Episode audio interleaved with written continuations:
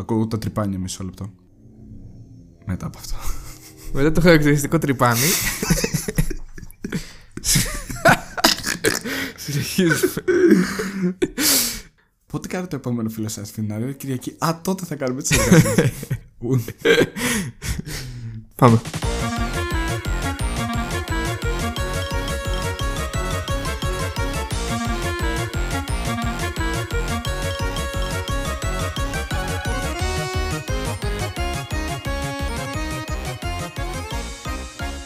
Γεια σας και καλώς ήρθατε σε ένα ακόμα επεισόδιο Philoscience Fit Narrator.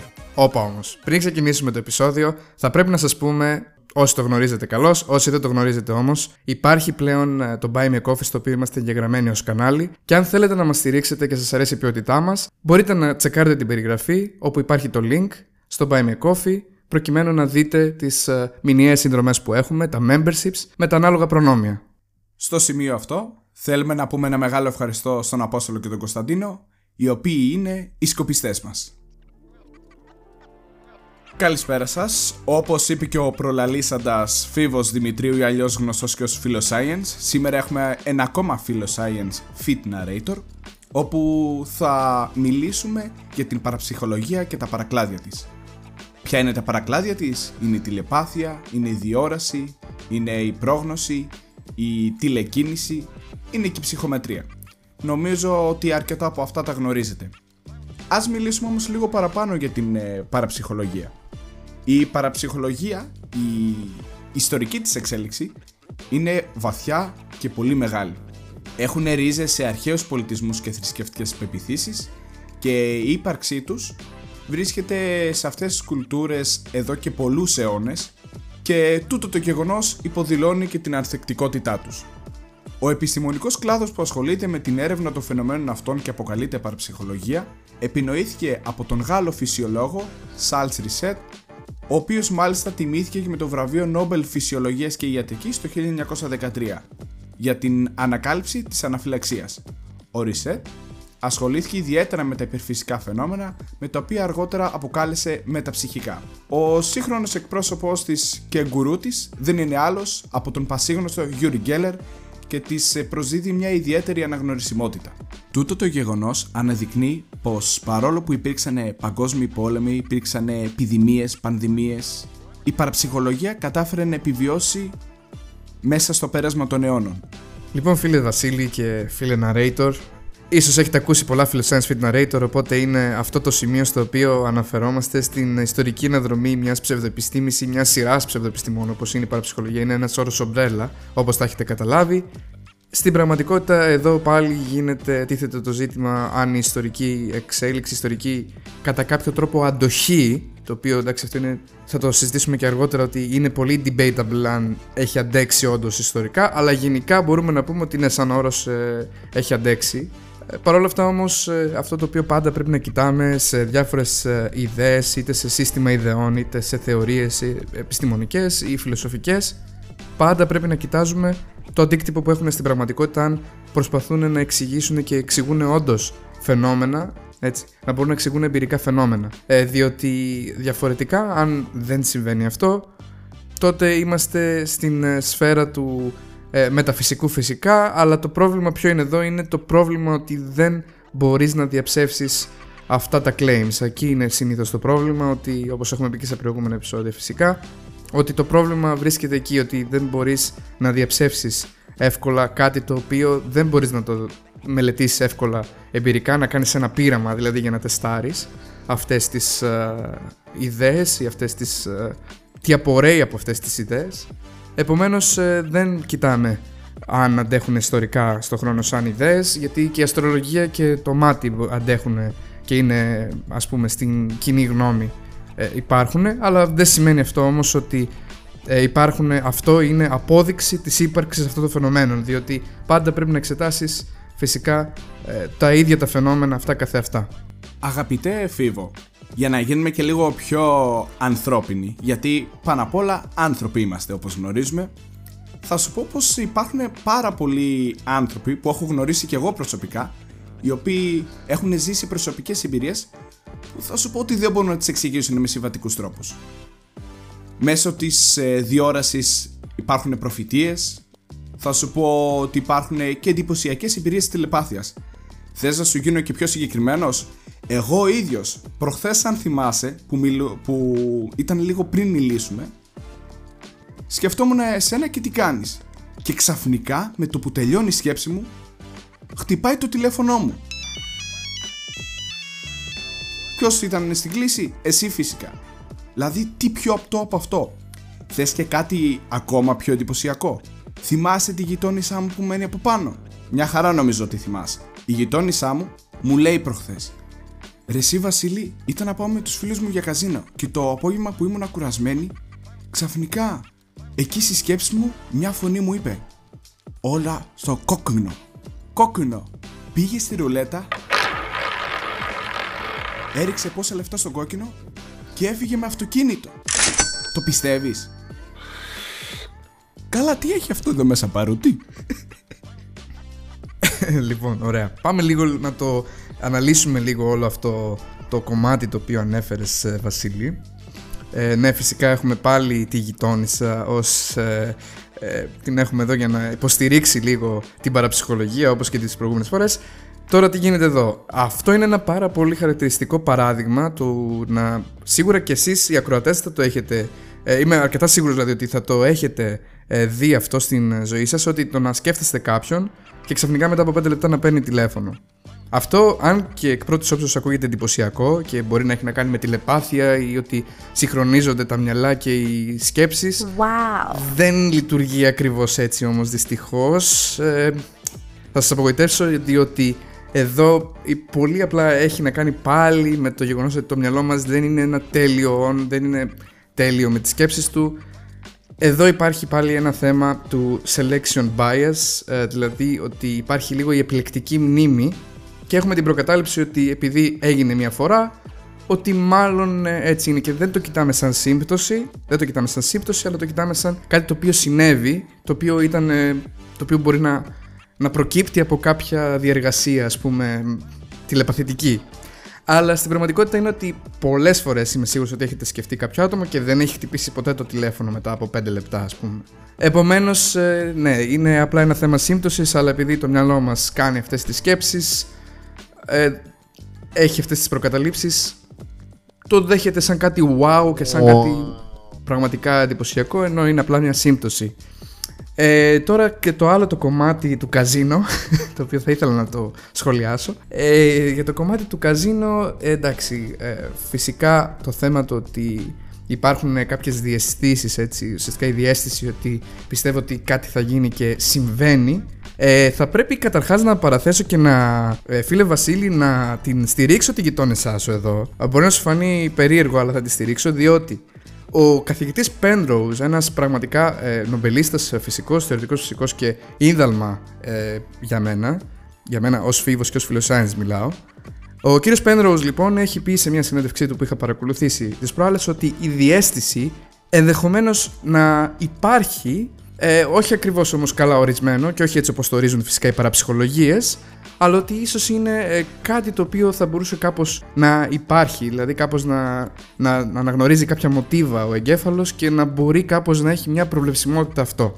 Μέχρι εκεί το πήγε φυσικά. Ο κ. Πέντρος είναι επιστήμονας άνθρωπος, οπότε δεν θα, δεν θα πήγαινε λοιπόν σε παραψυχολογικές αντιλήψεις. Ε, αλλά ε, κατά τα άλλα, πέρα από αυτό λοιπόν, στο οποίο είχε αναφέρει ο κύριος Penrose, δεν υπάρχει κάτι άλλο. Με την άποψη ότι, για να μην είμαι κατηγορηματικός, δεν υπάρχει κάτι άλλο. Τι θέλω να πω, δεν ε, υπάρχει επιστημονικά βρεθεί, δεν έχει μετρηθεί ουσιαστικά κάποια ε, τέτοια διέστηση ε, τηλεπαθητική ή ενορατική, διορατική, όπως θέλετε πείτε το.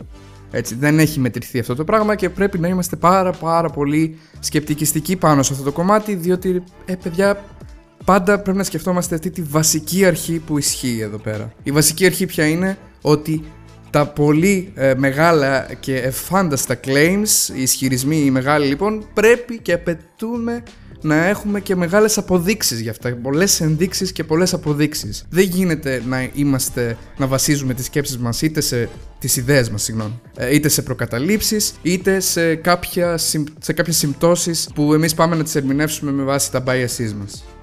Φίβο, σήμερα νομίζω ήρθε η μέρα που δεν θα μπορέσει να βγεις νικητής από αυτό το debate γιατί μου μιλάς για τον κύριο Penrose, μου μιλάς για επιστήμες, ενώ και η παραψυχολογία είναι και αυτή μια επιστήμη και θα στο αναλύσω πολύ απλά. Γιατί είναι επιστήμη; Γιατί υπάρχουν μελέτες υπέρ της παραψυχολογίας. Υπάρχουν επιστημονικές μελέτες που υποστηρίζουν την ύπαρξη παραψυχολογικών φαινομένων. Παρόλο που μπορεί μερικοί από εσάς να διαφωνούν, ορισμένοι επιστήμονες πιστεύουν ότι οι μελέτε αυτές είναι αξιόπιστες. Θες να σου αναφέρω μερικά παραδείγματα για να πιστείς. Υπάρχει η μονάδα παραψυχολογίας του Κέσλερ στο Πανεπιστήμιο του Εδιμβούργου. Υπάρχει η ομάδα παραψυχολογικής έρευνας στο Πανεπιστήμιο Hope στο Λίβερπουλ. Υπάρχει το ερευνητικό πρόγραμμα Veritas στο Πανεπιστήμιο της Αριζόνας. Υπάρχει το Κέντρο για τη Μελέτη Ανώμαλων Ψυχολογικών Διαδικασιών στο Πανεπιστήμιο του Northampton. Υπάρχουν και άλλα πανεπιστημιακά προγράμματα. Υπάρχουν και ερευνητικοί οργανισμοί, ακόμα και η Ένωση Παραψυχολογίας. Υπάρχει η Ένωση για την Ψυχική Έρευνα. Υπάρχει και η Αμερικανική Ένωση για την Ψυχική Έρευνα. Η οποία εκδίδεται μάλιστα στο Journal of the American Society for Physical Research. Δεν νομίζω ότι χρειάζεται να πούμε κάτι περαιτέρω. Damn, I'm good. Λοιπόν, αυτά τα οποία παρέδεσε ο Βασίλης παρεπιπτόντως ήταν κάτι το οποίο και εμένα μου έχει κάνει τεράστια εντύπωση όταν κάναμε την έρευνα για αυτό το επεισόδιο. Διότι δεν περίμενα να υπήρχε τόση μεγάλη ε, απήχηση ε, στο κομμάτι ε, της παραψυχολογίας. Δεν περίμενα ότι θα υπήρχαν ε, τόσα πολλά Ινστιτούτα. Ε, Παρ' όλα αυτά όμως εδώ αυτό το οποίο πρέπει να πούμε είναι ότι πολύ ωραία όλα αυτά. Υπάρχουν και κάποιες μελέτες οι οποίες εξετάζουν θέματα παραψυχολογίας και τηλεπάθειας ή τηλεκίνησης ενδεχομένως να τα έχετε βρει ίσως και εσείς οι ακροατές μπορούμε να παραθέσουμε ίσως και κάτι στην περιγραφή πάντως τώρα αυτό το οποίο πρέπει να πούμε εδώ είναι ότι Υπάρχουν κάποια προβλήματα. Ποια είναι αυτά τα προβλήματα; Τα προβλήματα με τις έρευνες αυτές έχουν να κάνουν με μια ε, κακή, εντός εισαγωγικών κακή θα χαρακτηρίσω, η ιδιότητα που έχει η στατιστική ανάλυση δεν έχουμε μιλήσει πολύ στο podcast αυτό γενικότερα για τη στατιστική, αλλά αυτό το οποίο μπορώ να πω εδώ έτσι πολύ ενδεικτικά είναι ότι το κακό με τη στατιστική είναι ότι μπορείς πολύ εύκολα να πεις ψέματα με τη στατιστική και αυτό είναι κάτι το οποίο ε, το έχουν εκμεταλλευτεί ε, αυτοί οι άνθρωποι και με αυτές τις έρευνες διότι ουσιαστικά υπάρχει μια κριτική, ε, έχουν δεχθεί κριτική για τα ευρήματά τους λόγω της ε, στατιστικής αυτής που χρησιμοποιούν για να επιβεβαιώσουν τα πιστεύω τους και τις αντιλήψεις τους. Ε, είναι πολύ εύκολο δυστυχώς να πεις ψέματα με τη στατιστική ε, και αυτό είναι ένα κομμάτι που πρέπει να είμαστε πάρα πάρα πάρα πολύ προσεκτικοί. Αλλά πέρα από τη στατιστική, αν θέλετε κάτι πιο ιδιαίτερο που θα σας κάνει να είστε λίγο σκεπτικιστές, παρόλο που υπάρχουν τόσα Ινστιτούτα που ασχολούνται ε, με την παραψυχολογία είναι ότι παιδιά με απλή φυσική ηλικίου μπορεί να φανεί ότι δεν θα μπορούσε να λειτουργεί η παραψυχολογία. Ενδεικτικά υπάρχουν διάφοροι ε, φυσικοί οι οποίοι φυσικά τους ε, ενδιαφέρει η πραγματικότητα, ποιο είναι το πραγματικό ε, υπόβαθρο της πραγματικότητας, πώς, πώς εκφράζεται η πραγματικότητα και όλα αυτά τα πολύ ενδιαφέροντα ερωτήματα Οπότε έχουν ασχοληθεί φυσικοί πάνω σε αυτό. Ας πούμε, η τηλεκίνηση, ας πούμε, τι θα μπορούσε να κάνει. Και φαίνεται λοιπόν με απλή φυσική ηλικία ότι η ψυχοκίνηση ή η τηλεκίνηση, αν ίσχυε, θα ε, παραβίαζε τον πολύ απλό δεύτερο νόμο της θερμοδυναμικής που είναι ότι η εντροπή αυξάνεται και το βέλος του χρόνου είναι προς μια κατεύθυνση θα το πούμε και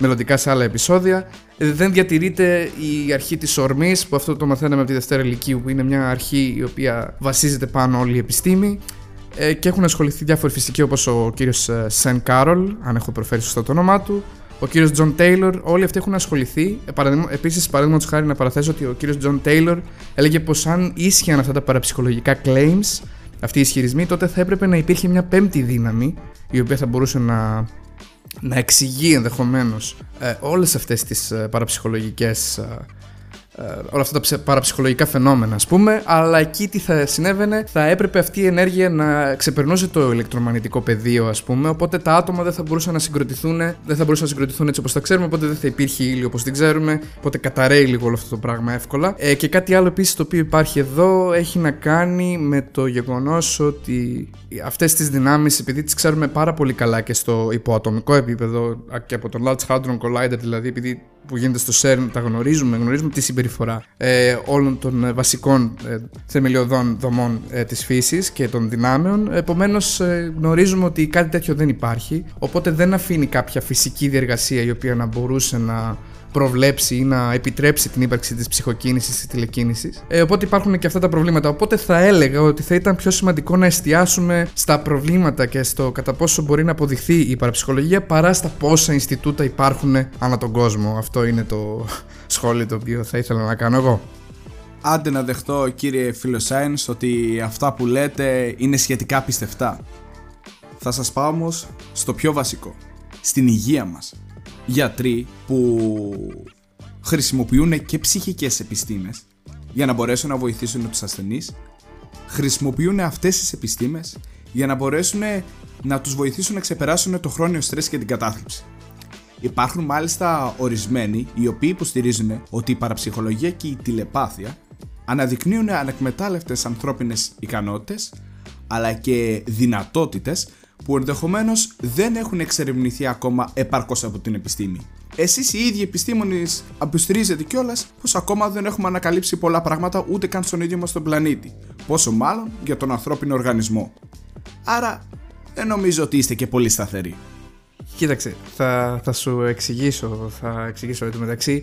Ε, η πλάκα είναι ότι κάτι το οποίο πρέπει να πούμε εδώ είναι ότι πάντα γενικότερα υπόλογοι σε αυτό το ζήτημα είναι οι επιστήμονες, οι οποίοι είναι αυτοί οι οποίοι προσπαθούν να δομήσουν και να συγκροτήσουν όσο καλύτερα γίνεται ένα ε, μια επιστημονική θεωρία ή διάφορα, μια σειρά υποθέσεων έτσι, ή μια σειρά πειραμάτων να τις δομήσουν. Και υπάρχει πάρα πολύ αυστηρή κριτική πάντα στους επιστήμονες και όλοι οι υπόλοιποι οι οποίοι κάνουν διάφορα ε, πιο αυθαίρετα claims, ε, πιο αυθαίρετους ισχυρισμούς, αυτοί περνάνε λίγο πιο ελαφριά ή ίσως γίνονται και πιο εύκολα πιστευτοί και στις παρέ ενδεχομένως. Εντάξει, τώρα δεν θέλω να επεκταθώ. Παρ' όλα αυτά, καταλαβαίνετε ότι θέλω να πω ότι γενικότερα υπάρχει μια αυστηρή κριτική στους επιστήμονες και καλά κάνετε γενικότερα, καλά κάνουν και υπάρχει αυτή η αυστηρή κριτική στους επιστήμονες, αλλά πρέπει να υπάρχει αυστηρή κριτική γενικότερα για όλα τα, τα claims. Γιατί είπαμε, παιδιά, ότι οι ισχυρισμοί χρειάζονται πολύ δυνατές αποδείξεις, γιατί δεν μπορεί ο καθένας να ισχυρίζεται ό,τι θέλει και να το, λαμβάνουμε, να, μην, να το λαμβάνουμε πολύ εύκολα υπόψη και να το δεχόμαστε. Δεν γίνεται. Δεν, δεν λειτουργεί έτσι. Δυστυχώς δεν λειτουργεί έτσι αυτό. Επομένως, ναι, πρέπει να, να, να είμαστε δύσπιστοι και να θέλουμε αρκετές αποδείξεις. Τώρα, ε, α, για αυτό το κομμάτι, ναι, φυσικά η επιστήμη ακόμα φυσικά δεν γνωρίζει πάρα πολλά πράγματα, δεν τα γνωρίζει όλα, εννοείται, και αυτό είναι και το, το μαγικό με την επιστήμη, είναι αυτό ότι συνεχίζει και ψάχνει μέχρι και σήμερα και για πάντα ενδεχομένως να εξηγήσει όλες τις ε, εκφράσεις της πραγματικότητας, άμα μου επιτρέπετε έτσι η έκφραση, και αν βγάζει νόημα, ότι ναι, φυσικά η επιστήμη μονίμως τα ψάχνει και γι' αυτό το λόγο κιόλας βλέπετε ότι και διάφοροι φυσικοί έχουν καθίσει και έχουν ασχοληθεί με διάφορα claims της παραψυχολογίας γιατί τους ενδιαφέρει τους ανθρώπους έχουν αυτή την έμφυτη τάση να θέλουν να μάθουν ποια είναι η πραγματική δεν είναι ότι έχουν κάποιο προσωπικό beef με τους παραψυχολόγους. Ίσα ίσα δηλαδή άμα φαινόταν υπήρχε κάποια απόδειξη ίσα ίσα θα ήταν πολύ ε, θα το δεχόντουσαν έτσι και θα προσπαθούσαν να το ερμηνεύσουν όπως όλα τα υπόλοιπα φυσικά φαινόμενα έτσι Ακριβώς γι' αυτό το λόγο ασχολήθηκαν και προσπάθησαν να δουν τι θα γινόταν ε, αν θα μπορούσε να υπάρχει τηλεκίνηση.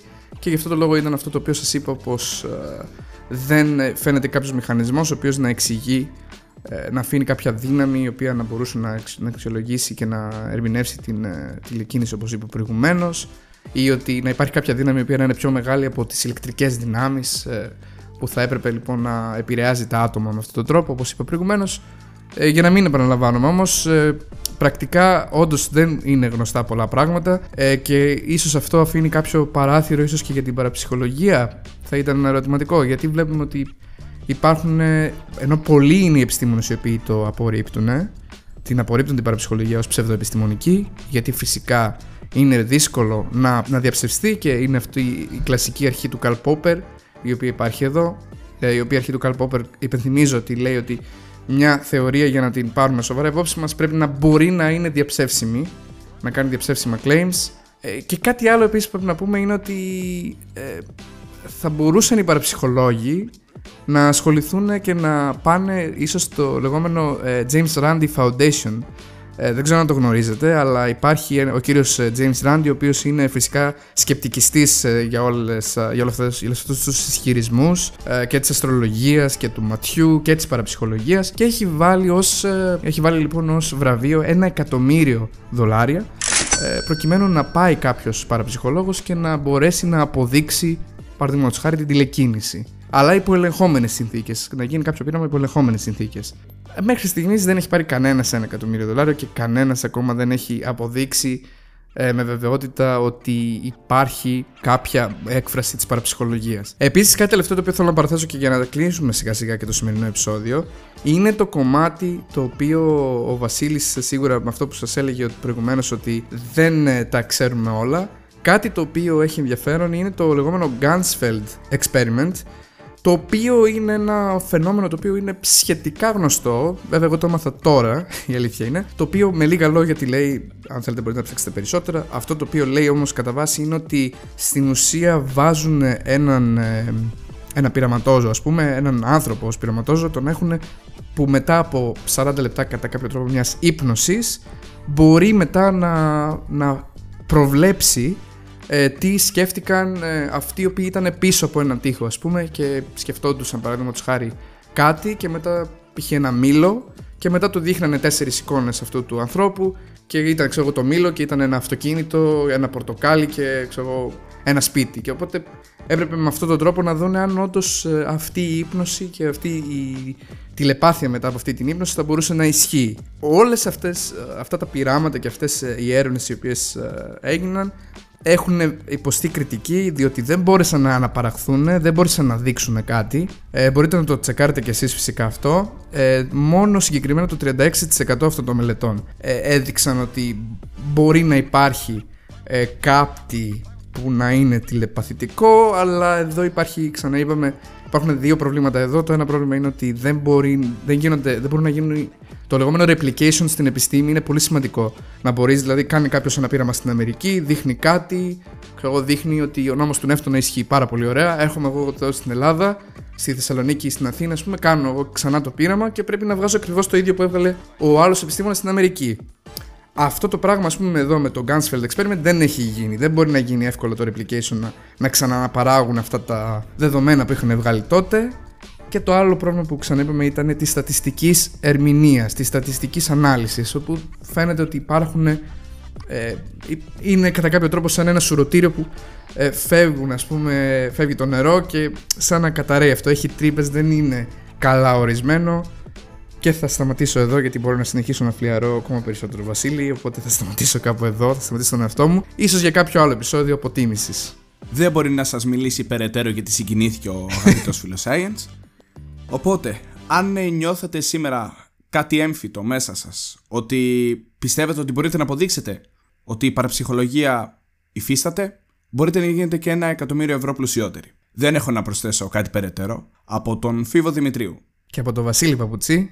Να είστε όλοι και όλες καλά. Γεια και χαρά. Γεια σας.